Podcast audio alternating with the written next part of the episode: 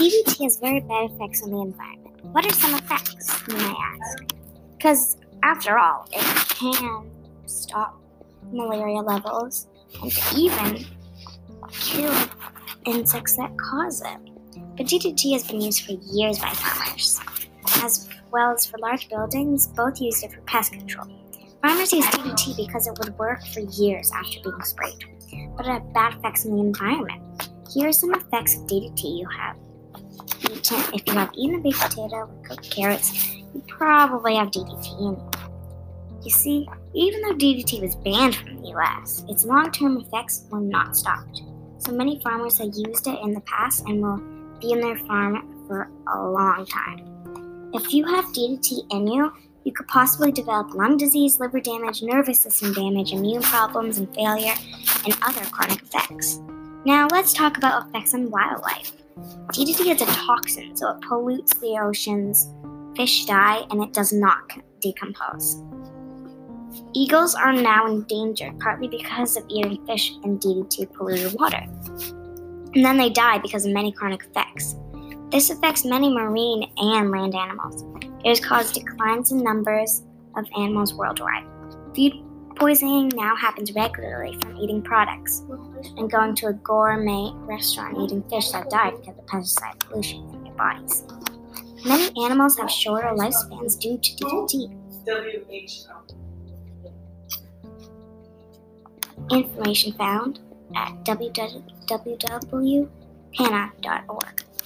ScienceLinks.com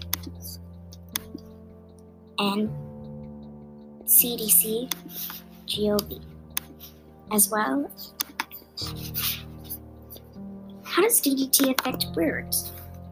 Populations of bald eagles and other birds have crashed when DDT thin their eggs, killing their embryos. This pesticide, known for accumulating in food webs and persisting for decades in soil and river sediment.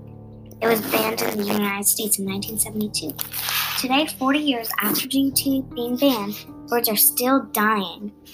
Imagine what other birds in other countries that still use DDT. Bird populations are going up, but DDT's long term effects are still affecting the population.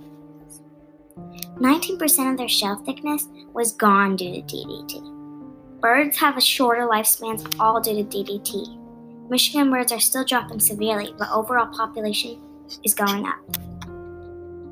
Information found at DDT smithsonianmag.com. I mean, there are pros and cons of it, but let's hear the cons.